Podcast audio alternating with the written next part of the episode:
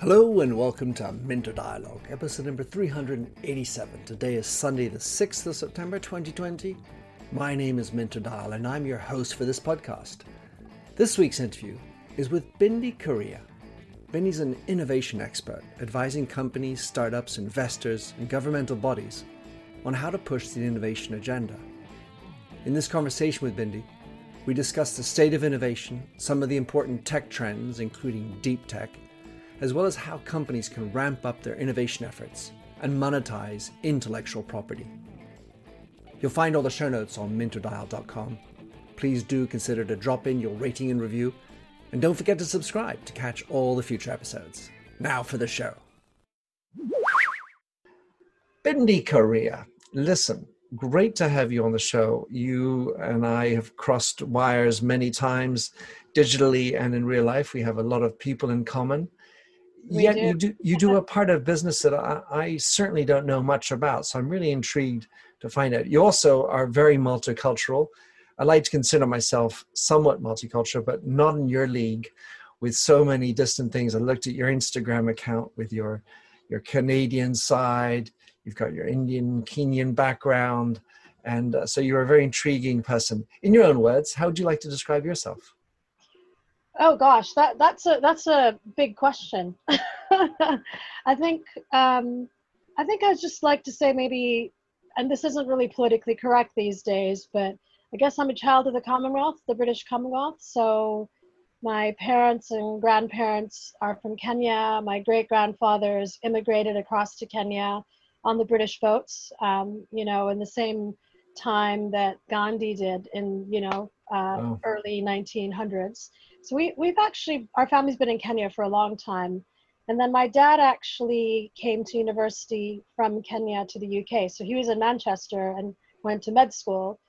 Um, went back, married my mother, and then they came back here. And that's where I was born.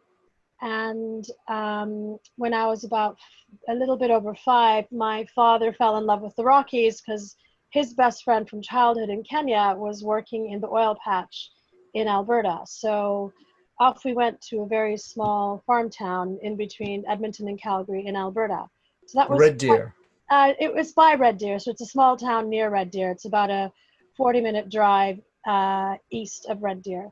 That's all I know that exists between Edmonton and, and Yeah. Calgary. Red Deer would be the nearest sort of big city uh, to us, and Red Deer is a small town compared to Edmonton and Calgary. It's called Stettler, actually.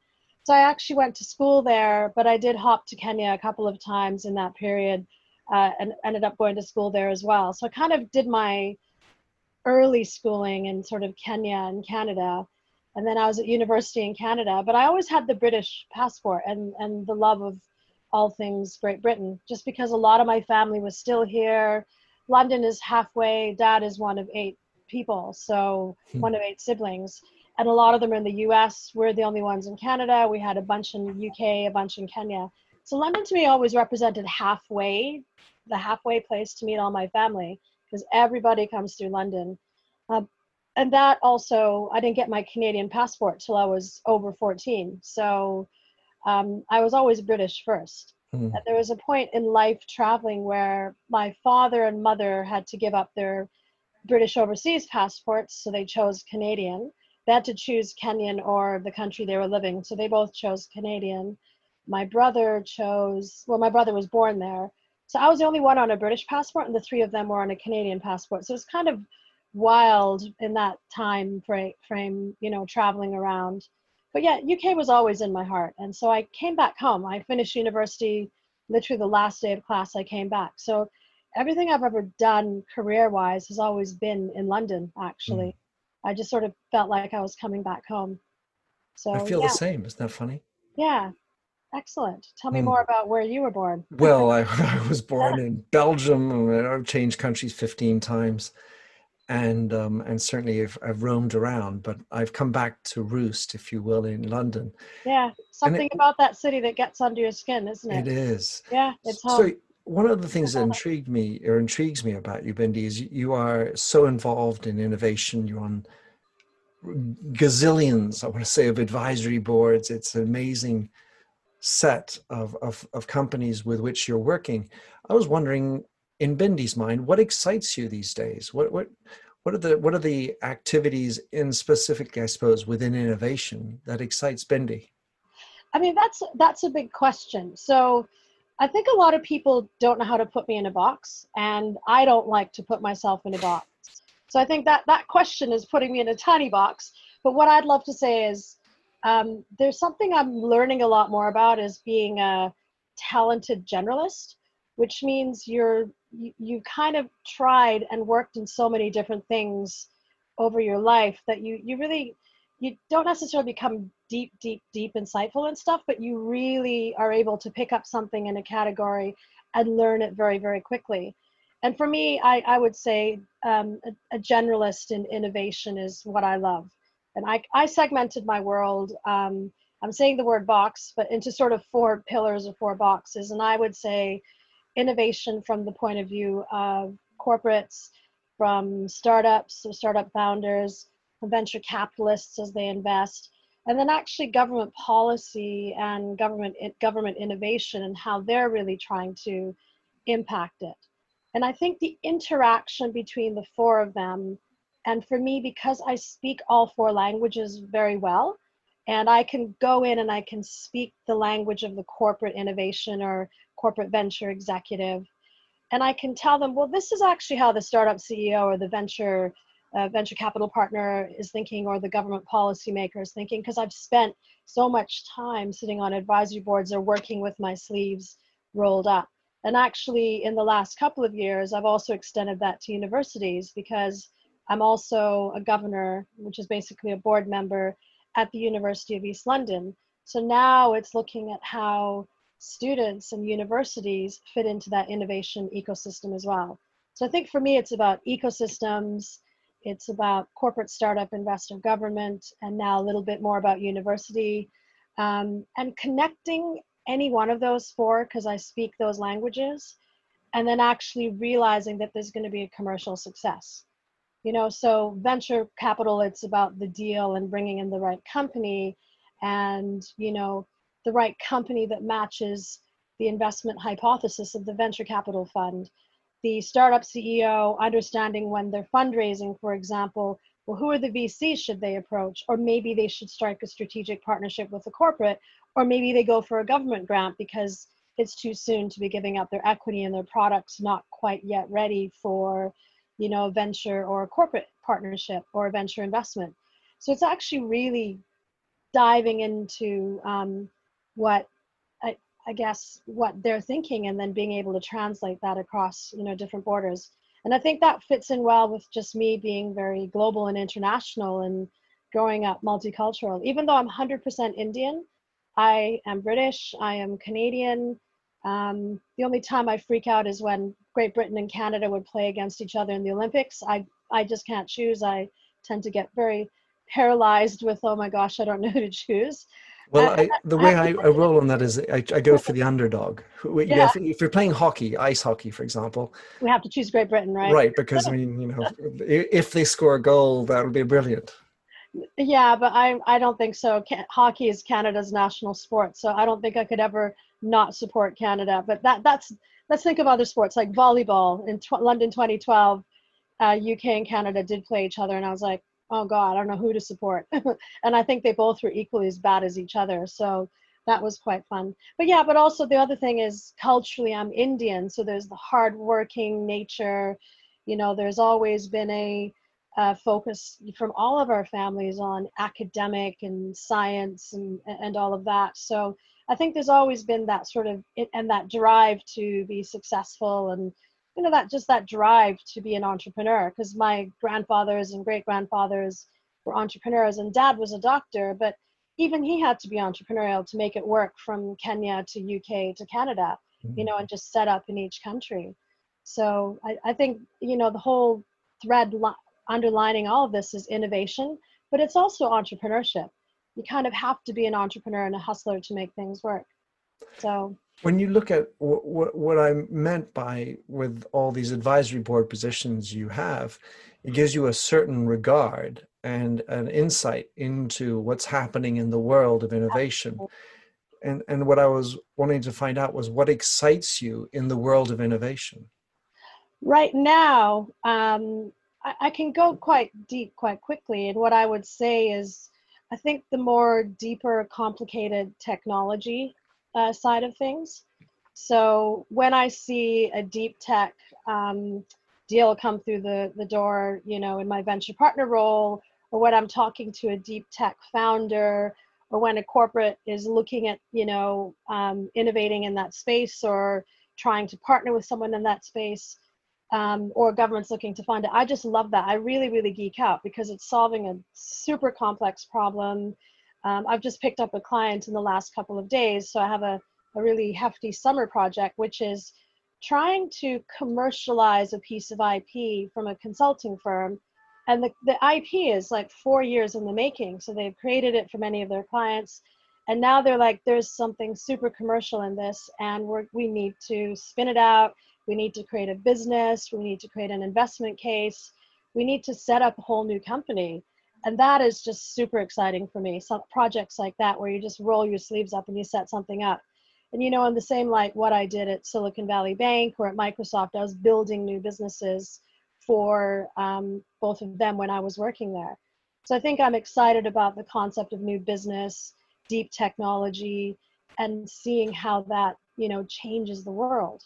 And i love that. I just geek out and get excited by it every single time so what is deep technology explain to us the the interest within deep technology I, I think it's just a really, um, and and this is me just saying it very simply. It's just a very complex um, combination of of tech in general. So it is, um, if you look at artificial intelligence and how it applies to chatbots and how it applies to voice, well, actually, how do humans and machines interact with each other? And that's actually very complex. So, for example uh, you can ask the machine, I, I need coffee, and the coffee machine produces the coffee. But there might be 10,000 ways, or 10,000 is too much, but there might be 500 ways to ask for coffee. And the machine has to be smart enough to know that you're, as a human, asking these 500 different ways and be smart enough to understand that you want coffee. And actually, it's a very complicated problem for that coffee machine and the software underlining it to you know create that. And so it, it, it is sort of the the integration of all of that. So that that's one good example. So chatbots and conversational ui and voice technology um, you know is a scenario. And and it's a fascinating thing to follow for sure. I was talking to the folks at descript who help to transcribe audio into text. And one of the difficulties they had was identifying the word the the filler words you know. Yeah exactly. And and you would have thought that you know comma as in well you know what and then phrase that continues as opposed to well you know a lot about a certain topic yeah. which is a perfectly useful use of you know and yet that is very difficult for them yeah to well, 100% uh, identify exactly and i think that it's sort of that human machine interaction so the zeros and the ones to not just um, language, so saying it in uh, in French or English or Spanish or Gujarati, which is my my parents' mother tongue. Um, it's actually in the dialect as well. So will they understand my dad, for example, who has a crazy Canadian, Kenyan, Indian, British accent combined, and he has a Google Home, and it just doesn't understand him. It's hilarious, you know, just we we occasionally record our father talking to the Google device, and it's so funny what the device thinks it's asked it's asked for.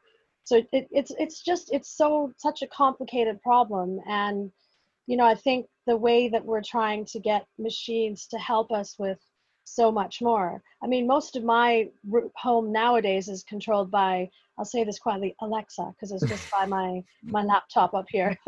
yes, Bindi, what can I do for you? and and so you know, I can you know turn on my lights or turn on my heating or or whatever. Um, and uh, I think that's really interesting. So when when you so looking at innovation in this space, I was much more just vertical in one small little industry. Yeah. I have that experience, but you you have a very broad array that you've been following. Yeah. I was wondering how innovation has changed, if at all, over the last, let's say, five to 10 years. I think innovation is about identifying what the wave of change is and what the wave of, um, uh, how do I describe it? There's a problem that needs to be fixed, and the innovators go, We're going to fix it. So 10 years ago, you know, the iPhone iPhone came out in what 2007 and so by about 2009 2010 we're really starting to get into the app world and app ecosystem and mobile uh, you know and, uh, and all of that and now you fast forward to today and you have artificial intelligence and chatbots and voice enabled technologies so i think innovation to me is around what is shifting us forward at that period in time so, you know, 10 years ago, if you look at how investors work, investors invest in the waves. So, right now, let's think about us and COVID. Actually, Zoom, look at, you know, we're talking right now over Zoom. And um, who would have thought like they would have had the share price they've had? Who would have thought they would have come to the level of, um, I guess, you know, market penetration they've had? but needs must. So I think the future of work is going to call for a lot of innovations. And I feel that the times we're in right now, some of the most innovative companies have come out of recessions and downturns. Google was in the noughties and Microsoft was in the 70s. And, you know, out of every downturn, there is some form of innovation and technology to propel us to the next. And I think Industry 4 is another good example of that. So sort of smart manufacturing processes and um, and again this is a year old now but when i was at mobile world congress in 2019 because obviously 2020 was canceled due to the pandemic for me the most interesting thing was to observe that even in 2018 we weren't there yet but by 2019 it was full on 5g demos everywhere smart cars absolutely everywhere and so many automotive um, manufacturers way more than there were there in 2017, but also Industry 4. So just seeing Nokia, who used to be a phone provider, but here's Nokia uh, in the same traditional spot they have in Hall, I think they're usually in Hall 3. And, and actually, it was all Industry 4 and the future of manufacturing facilities and how the, the Nokia technologies are kitting out these uh, facilities. So actually, I find that going to a lot of these large scale, um, people heavy technology uh, events, you really learn a lot about innovation. So for me, I'm always geeking out. And I remember again in 2019, Hall 7, I was geeking out about graphene, which was invented in Manchester. And, and actually, what is the use case for graphene? And we're still trying to figure that out. And I think that's the thing, for example, with deep tech. Investors are like, we're going to invest in it, but when is it actually going to come to market? When is it actually going to be commercializable? And is that a word? I don't even know. But yeah, you know, it sounds when, good. I, I understand it. But when can we commercialize it? And it takes a long time before they get revenue. And um, so to me, that's very, very interesting. Mm. Is, is geeking out on all of those type of things. Well, in in what I was thinking about was to what extent, for example, valuations or concepts of ethics and purpose might have come into the way innovation is being orchestrated, evaluated either from a government, even a small company, startup, or a corporate company. Are those elements starting to play into the way people are innovating as well? Well, it it's quite interesting because if you look at the kind of trouble that um, Twitter and Facebook have been getting into recently, and if you look at the role companies like that allegedly played in the 2016 Trump elections or in our Brexit uh, elections, uh, Brexit referendum in 2016. What role did that have? And if you look at the role of players like that now with the spread of fake news, and you know, finally Twitter's starting to say things like this might be fake news, right? And and it, how it's showing bias. I think it's really created um, uh, for lack of a better word, it's just created a divide. You know, the the liberal left and the uh, you know the polarized right. So it, it's really interesting. I think technology and more and more is coming in that space. So I think actually, yes, we need to start thinking about an ethical executive. I actually wrote an article for City AM Minter that I'll send to you and feel free to post in in, in this. Sure. Is is the ethical executive the next big thing? And if you think about it, artificial intelligence is a great example of that. So I can't remember who it was. So you uh, please don't quote me on this. Was it Google? Was it Microsoft? And they ran a, a face recognition uh, software, and it was very interesting because the darker the skin color was, the worse it became of hmm. mistaking, mm. you know, faces for each other. Yeah. And if you think about how that crosses into ethics and racism and now the Black Lives Matter movement, and you know, I'm a minority female, so I've always encountered this kind of racism, especially in the part of Canada I was in. But how does technology play into that? So absolutely, there's room for that. I think we have to become more ethical, and I'm very much a strong proponent of a role in the enterprise called the chief ethics officer. And I'm not talking compliance and all of that boring stuff. Sure. I'm talking about someone saying, is this the right thing to do? Are we building our AI in a way that only suits the needs of middle aged white men because that's who's building the product? Or are we building an AI that suits the needs of humanity? And actually think about the pandemic right now and you know getting access to the vaccines. Who's going to get access to that immediately? And and so i do think there is a strong need for that. I think some of the more woke corporates are waking up to it. So salesforce for example i forget the role title but it's sort of a chief ethics something or another. Um, and again we'll have to look that up but she reports directly into benioff and she's focused on how products are developed from an ethical perspective, but also how are they sold, how are they deployed, you know, to the market.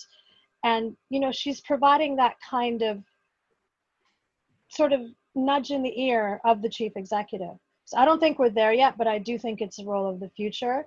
And I do think we need to be much more self aware as executives in this space and as innovators in this space because we are becoming quite dystopian. I, I quite frankly think now. I wouldn't have said this even a year ago. Now, anything I read on Facebook or Twitter, now I go, I'm going to apply a healthy level of cynicism. Same thing about when I read anything from any news, um, new, you know, news uh, pro- session these days. You know, who's trustworthy these days? You know, people may trust Breitbart and Fox, and others might trust New York Times and BBC and The Guardian, and others might trust The Telegraph or or whoever. But the point is, I very sadly am now assigning a level of cynicism to everything I read. I'm like, is it true? Like that's the first question I have to ask. And I don't know, Minter like, did you even think that even a year ago? I think since the Brexit referendum, I've started to really go, head in that direction. So for well, me, the last three, four years, I've been really increasingly more so, and especially during this pandemic. Well, let's hope it's widely shared because I think it's, it's healthy to have cynicism. It's always, I've written quite a number of times around the idea of a CEO, Chief Ethics Officer. Yeah. Yet I think actually it behooves the CEO, him or herself, to be the ethics officer because it's kind of a full mindset. It's not something you can delegate to something else. The second thing that's interesting is that in the media space, it's necessary to have someone who is in charge of ethics as as in when you're right uh, in traditional media there's always an ethics officer yeah. and to the extent companies can consider themselves like a red bull a media company that happens to sell an energy drink it it, it does feel like there is a, a need for more ethics brought into even traditional businesses. And it's not because you can do it that you should do it when it comes to innovation. Yeah i mean i'm we're i think we're 100% in agreement with each other. I think the issue though like with the chief executive officer only being the one that's ethical i mean i think they need to surround themselves with people like that um, they need to surround people that themselves with people that are not are willing to challenge them. Because don't forget they have to answer to their shareholders whether they're private shareholders or public market shareholders. And and actually when you have those kind of forces at play that's interesting to me. But actually if you look at facebook share price like after the cambridge analytica scandal um, two things i observed how rapidly the share price dropped several billion dropped off the share price and again that happened earlier this year uh, in, in the black lives matter scenario again with facebook um, but the other thing is is what was interesting to me is in the Cambridge Analytica scandal, Facebook took two weeks to reply to a lot of these accusations. And, you know, we all know exactly what they were trying to do, which is they're probably trying to come up with the right formulated answer. Narrative. Yeah, a right narrative because they probably, you know, it probably went out of control and they didn't realize what happened. So they're trying to dig beneath and figure out what happened. But actually, I think that two week delay in creating that narrative really harmed the share price so how how does a chief executive, you know, um, respond to their shareholders? And that's in a big corporate setting. But actually, if you've got a CEO of a young startup and the shareholders are angel investors and VCs, and they're talking about the valuation of the next round, which you know is just wrong, but because they can get a cheaper deal because it's the pandemic, and I tell you, I've seen a lot of that right now mm-hmm. where I've seen some very poor investor behavior um, uh, in, against a couple of the startups that I'm advising directly, where they thought, well, we can get a cheaper deal, so let's just go for it. And I was like, that's really poor form. You should be there to support the founder who is really trying to keep their business afloat. And when you're a young seed um, seed funded company, every day counts you know, and every penny counts. So how do you get that runway to even December? So, you know, I've seen a lot of near deaths of startups, and I've also seen some amazing startups that have gone under because um, the investors were just not willing to put money in. And that's me speaking out against myself sometimes, right? Mm. Um, so I think we all have we all have something to say here. You know, it's not just the big corporates, but I do think the ethics side is huge and it's very important. It's doing the right thing for the company and the right thing for the founder. But let's also be commercial here. People are investing in innovation because they want to make money, right? They want a return on that. Venture capitalists do, corporates, you know, want to drive efficiency because it means, you know, return on the share price. Um, founders want that return as well and government wants a return for their population right? They want more jobs they want you know more wealth creation they want more security uh, you know and bringing everyone up with them as the com- country grows. So it, there is a returns based thinking that sometimes can be contrarian to the ethics side. Well I, when you, you mentioned shareholders or the vcs and that's why i was sort of my line of investigation was to what extent the way people evaluate innovation might be changing because some of us really feel the need to be protecting the planet, doing better things for the world, finding purpose. We got the CEO letter of 181 CEOs who suggested that it's not just about the bottom line and and yes, yeah. paying paying the piper of the, the, the shareholder. And yet, so many. I mean, the the the words I like to use is innovation is the lifeblood of any company it can be innovation in different areas of the company. So it can be the product, but it can also be the way you communicate. It can be the way you run the factory. So innovation can be displayed or executed in many different ways. But I, I wonder to what extent, until we get shareholders to buy in on the value of purpose, the value of ethics, mm. well, then there's always going to have to be a rollback. Well, not, yes, nice thing to have, Indy, but you know what? any so, so I think one other observation I'd make is Gen, uh, so millennials and Gen Zs, in the next 20 years will be 75% of our workforce. And let's face it, that's how they both think as generations. They're much more purpose driven. And they're the ones that are founding companies with that purpose. There are VC funds popping up more and more that invest in people with that purpose. There's still a commercial, um, commercial, you know, bent to how they're investing, but you know, the whole reason for being is having that purpose. Um, and you look at corporates be- who employ these generations, and they're they're saying, guys, you need to do better. We only are going to work with you if you do better. And actually, if you think about the the Google walkouts, that's a great example. Um, uh, and, and so that's a really good example of how certain generations are impacting how a lot of these chief executives need to think. So I do think that as a society, we're moving in the right direction, but actually there's other forces as well that are at play. So for VCs, they have the LP, right? So the person that's putting the money in the fund and there is an expectation of returns. So the VCs are going to say when they put money in, are we going to get our money back at three to five X, right? That's the discussion in the deal room. That's how it works because yeah. that's what the limited partner wants.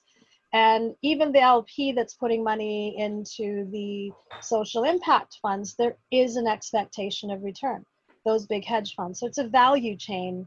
Um, if one doesn't change, then the rest will struggle to change. So I think you've got to think about that overall change and thinking across the whole value chain which for me is always interesting. And actually, because of the work I do, I'm understanding more and more elements of that value chain and where they come from and why they come from where they come from in terms of thinking. Uh, my friend um, is a Frenchman, you may know him, Nicolas Colin. He has a newsletter it's called the European Straits, which is always very interesting. And he, he talks a, in a, a lot about these topics. I would say he's my main source for a lot of this stuff. Yeah he, he wrote, um, There's not just one framework for investing in tech startups. Beware any advice, including mine. I thought that was rather funny. I, I agree with him. That's great. I would say the same thing.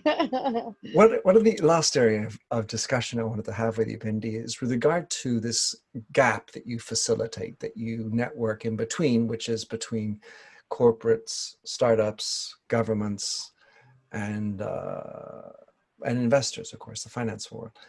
What, what, what is it? What do you see as the biggest issue in in getting the fluidity between these groups? Let's say a big corporate that wants to be more innovative, wants to onboard startupness or a startup, or is it the the way that the investors are are looking at it? What are the big challenges that you face in networking through or you know, facilitating this gap anyway?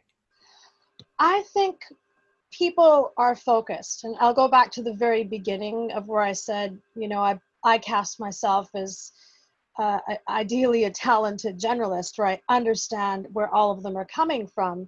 But most people are in their silo is a negative word this is not what i mean as negative but they're they're on their focus. They're on their path and they're sticking on their path. And the founder is trying to disrupt something with their technology and trying to get users for the technology and take it to the next level, to the next level of funding if that's the path they're going on. The corporate is using innovation to increase efficiencies or create new business models or move into new markets and create shareholder value. The VCs are all about the returns, you know, typically. And government, as I said before, is about improving the lives of their citizens. And the, they don't necessarily think outside of that path. They don't think, well, actually, is what I'm doing, for example, as a government policymaker, really going to improve the needs of these startups? And the, the government, for example, has to think about every type of person from every walk of life. So they're much more, you know, they're broader thinking because they have to think of whole whole countries and and and the like. But what I try to do is I have built an insight because I've worked quite deeply in each of those areas now. So I try to provide a translation service and go, actually, if you think of it this way, this is what they're going for. You know, so startup raising from a VC, I can go, actually, that VC is probably not going to be interested in you because these are the last five investments they've made, and you can see they're kind of focused in this space, and therefore, you know, probably not wise. Oh, actually, your business plan, you're trying to get to a million revenue this year and 5 million next. How viable is that? Because actually, the VC is going to dig under the numbers and really see can you get to 5 million? or it's oh, just an Excel spreadsheet yeah, gone wrong. spreadsheet. Got to prove you can get to it.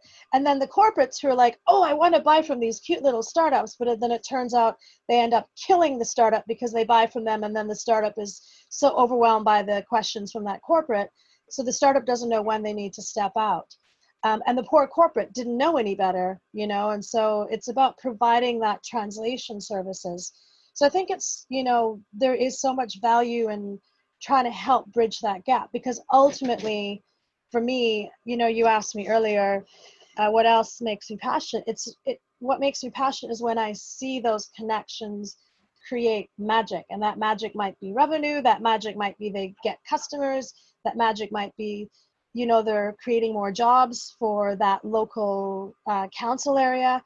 You know whatever the magic is for me it's the meeting of the two of them that creates that magic and that for me is you know the most important thing. And because i've worked in all of those spaces i can at the very least have a good level of knowledge and i can talk like a corporate but i can also say well i myself am a founder so i understand that paying that credit card bill or paying next month's rent and not paying myself salary for the last five years it's a real pain. Mm-hmm. and so i understand and feel the pain that you're going through in a way that a comfortable corporate uh, executive might not understand. Um, and, and you know it's all of those kind of things. So in your work you you work at the um, on the european innovation council yeah and you mentioned before that the government needs to think more broadly the cynical mentor says well they, they need to think about how they're going to get reelected as opposed to necessarily always doing what's good for everybody else what to what extent do you believe that the government can be, should be, is a stimulus of innovation? Uh, it's a great question. Um, I think government should be there to facilitate.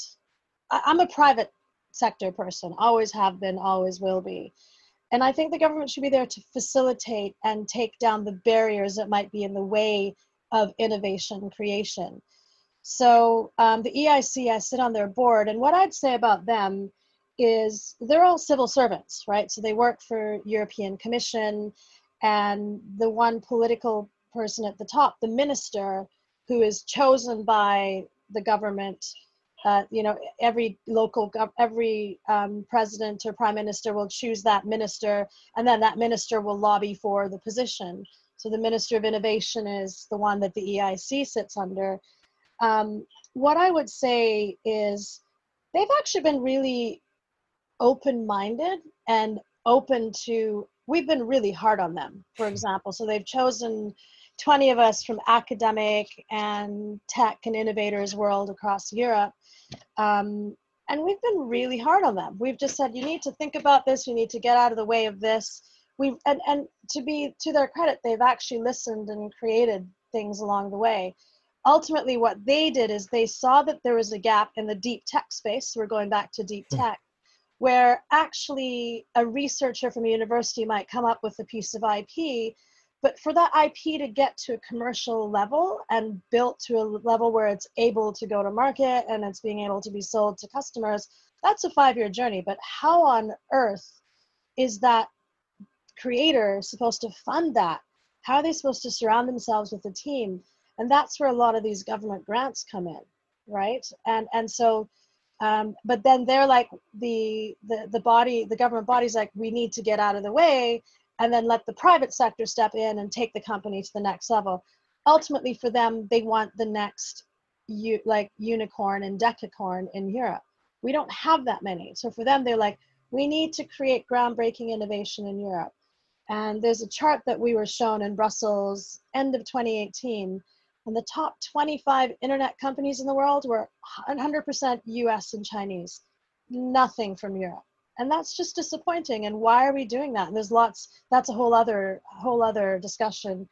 But, you know, we need to lay the groundwork so that these companies that have the potential to become unicorns and decacorns, um, UiPath just became one, for example, um, so that you know, so that they'll they'll stay in Europe as opposed to relocating to Silicon Valley where a lot of that kind of funding is. The money should be here and let them have the funding they need to get to a level level to be commercialized. So I think that's kind of the role to me. Mm. It sounded, in, in listening to you, it sounds like they're good at helping look a little bit longer term as opposed to the VC three months quick flip.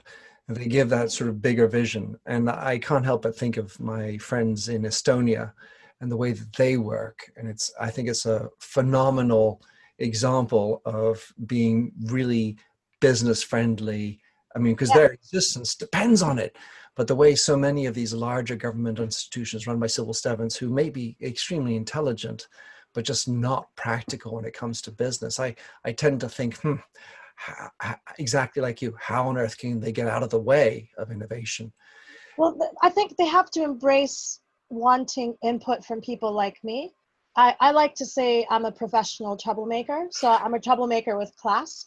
I'm always asking and poking and blah, blah, blah. I'm not like, a troublemaker where it causes them consternation but i'm like guys have you thought about this? Have you thought about that? Have you thought about this? Have you thought about that? You know that's the whole point about being on an ned or on a board or an advisor. You ask the you don't tell them what to do. You just ask the questions that make them think outside of the the you know the path that they're going have you thought about this? Or you know well why why this why that just so that that way they they're more comfortable with the direction that they're going in so yeah, professional troublemaker. It's it's quite fun. Bindi, on that wonderful troublesome idea. Um, thanks for coming on. How can anyone get in touch with you, track you down, follow what you're up to, get in get involved with you somehow? Yeah, I mean, you can check my my personal website, bindikaria.com, or if you do bindiventures.com, it leads to my site. Or just send me an email to bindi at bindiventures.com or reach out to me through LinkedIn or uh, Twitter at bindik and always oh, happy to chat. Beautiful. I'll put that in the show notes. Thanks again, Bindi. Great to see you. Stay well, stay cool, and stay sane. You too, Minter. Lovely to chat. Thanks for having listened to this recording of the Minter Dialogue Show. You'll find the show notes and other blog posts on minterdial.com. If you enjoyed the show, please head over to iTunes to give a rating and review. And to finish, here's a song I wrote with Stephanie Singer, A Convinced Man.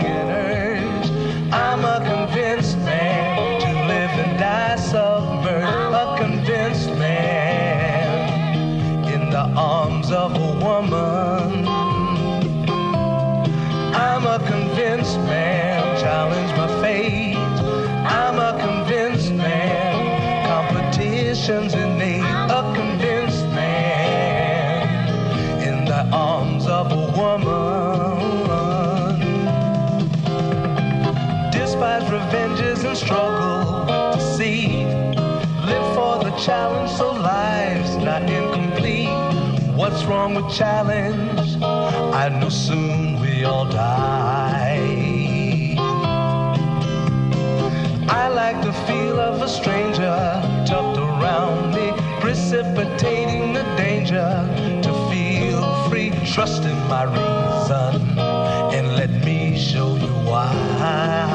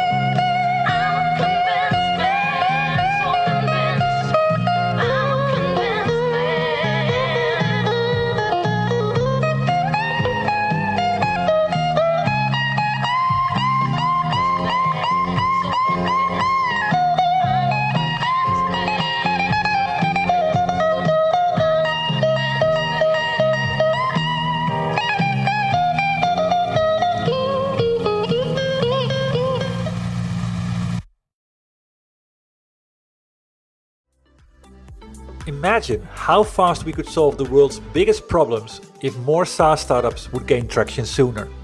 Welcome to the Tech Entrepreneur on a Mission podcast. This podcast is dedicated to sharing experiences from B2B SaaS CEOs who are going above and beyond to deliver change that is noticed. You will hear their secrets and learn what is required to build a SaaS business that the world starts talking about and keeps talking about, and how to overcome the roadblocks to do so.